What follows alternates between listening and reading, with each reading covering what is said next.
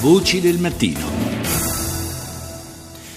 Si avvicina la chiusura di Expo a Milano, siamo veramente ormai agli sgoccioli, sono possiamo dire le ultime ore eh, di questa grande manifestazione di successo e naturalmente ormai da qualche tempo ci si interroga su quello che sarà il futuro dell'area che ha ospitato il, eh, l'Expo. E ne vogliamo parlare stamani con il presidente della sezione eh, Lombardia dell'Istituto Nazionale di Urbanistica, Luca Imberti. Buongiorno. Buongiorno.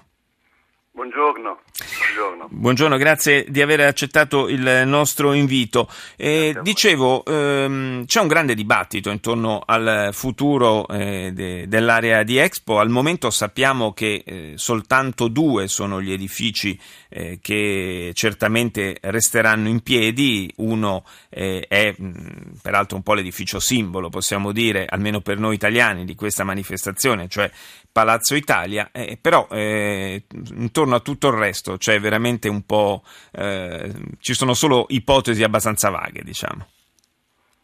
Sì, a me pare che il, um, il, centro della questione oggi non riguarda più soltanto i conti della società Arexpo, che è la società che possiede le aree, sì ma eh, specialmente dopo l'ingresso annunciato dal ministro Martina di un partner pubblico nella compagine azionaria, l'opportunità che si è venuta a creare eh, per il fatto proprio che la parte pubblica è, è, azionista di riferimento e gioca anche nella veste di promotore.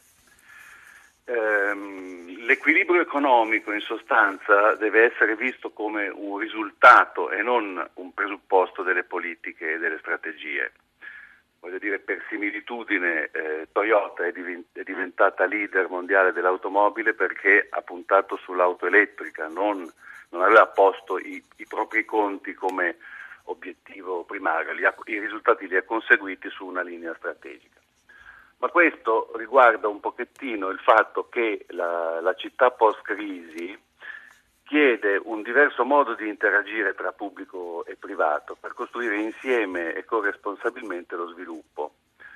Se prima, in, quando lo sviluppo era forte, si poteva pensare di regolare il quanto e dove costruire tramite gli strumenti urbanistici, oggi la vicenda di Expo mostra che la domanda principale è cosa promuovere e come fare a conseguirlo. Eh, nei giorni scorsi il eh, Presidente del Consiglio Renzi ha scritto in maniera molto eh, sintetica, diciamo, su, eh, su, un social network, ha scritto il 10 novembre sarò a Milano per raccontare che cosa faremo in quell'area e in quali tempi. Ci sono state tante proposte, per la verità, in, in questi mesi su, su come utilizzare questa quest'area che, lo ricordiamo, tra le altre cose, è, è immensa immensa, stiamo parlando di un milione di metri quadrati, insomma, tanto per dare un'idea, qualcosa come eh, 184 campi di calcio, eh, tanto per riuscire un po' a visualizzare ecco, le, le, dimensioni.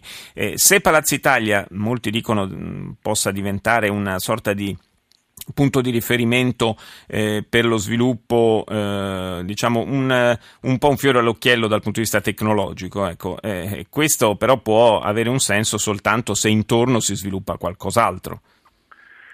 Sì, tra l'altro le, alcune proposte, in particolare quella del rettore della statale e quella del presidente di Asso Lombarda, vanno nell'ottica di eh, dare un contenuto di forte innovazione sui temi del sapere e della, e della tecnologia al, al, al post-Expo. Però rispetto al, al, ai discorsi della politica che è tentata di eh, trovare risposte un po' semplificatrici ai problemi, non credo che si possa risolvere tutto, ad esempio, demandando a un commissario straordinario la, la soluzione dei problemi. Eh, perché mi pare che ci sono delle, delle ombre che eh, si allungano dal, dal, dal, pre-Expo con tutte le sue difficoltà, in cui è mancata una visione di lungo periodo, mm. cioè non, gli Expo che hanno avuto successo nel post sono quelli che hanno preordinato quello che sarebbe successo dopo. Eh, questo, è Milano, mancato, questo, è un po' mancato, Milano è mancato, mm. però non, possiamo, non è che ricordarlo serve a, a, risolvere i problemi, dobbiamo per così dire salire sul treno in corsa, bisogna però imboccare il binario giusto, non quello sbagliato. E per far questo bisogna considerare alcune questioni di fondo, che sono essenzialmente due, cioè quali sono gli obiettivi strategici da assumere nell'interesse generale per il futuro dell'area e del contesto e della nazione, no? e quindi attraverso quali griglie di valutazione arrivarci, e qual è la struttura organizzativa da adottare per un, per, in un processo che sarà lungo e durerà anni e quindi ha bisogno di continuità ma anche di elasticità sostanza quali sono i binari entro i quali si dovrà muovere una macchina, quella del post-expo, che non si risolve con un annuncio, eh, sia pur importante, di intervento del, del governo nella compagine azionaria.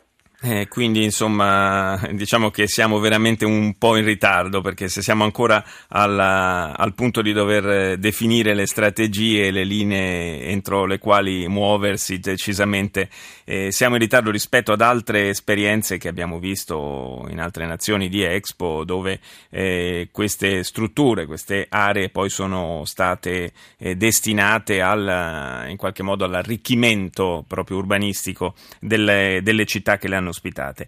Io ringrazio no, Luca. In... No, mi dica, mi dica.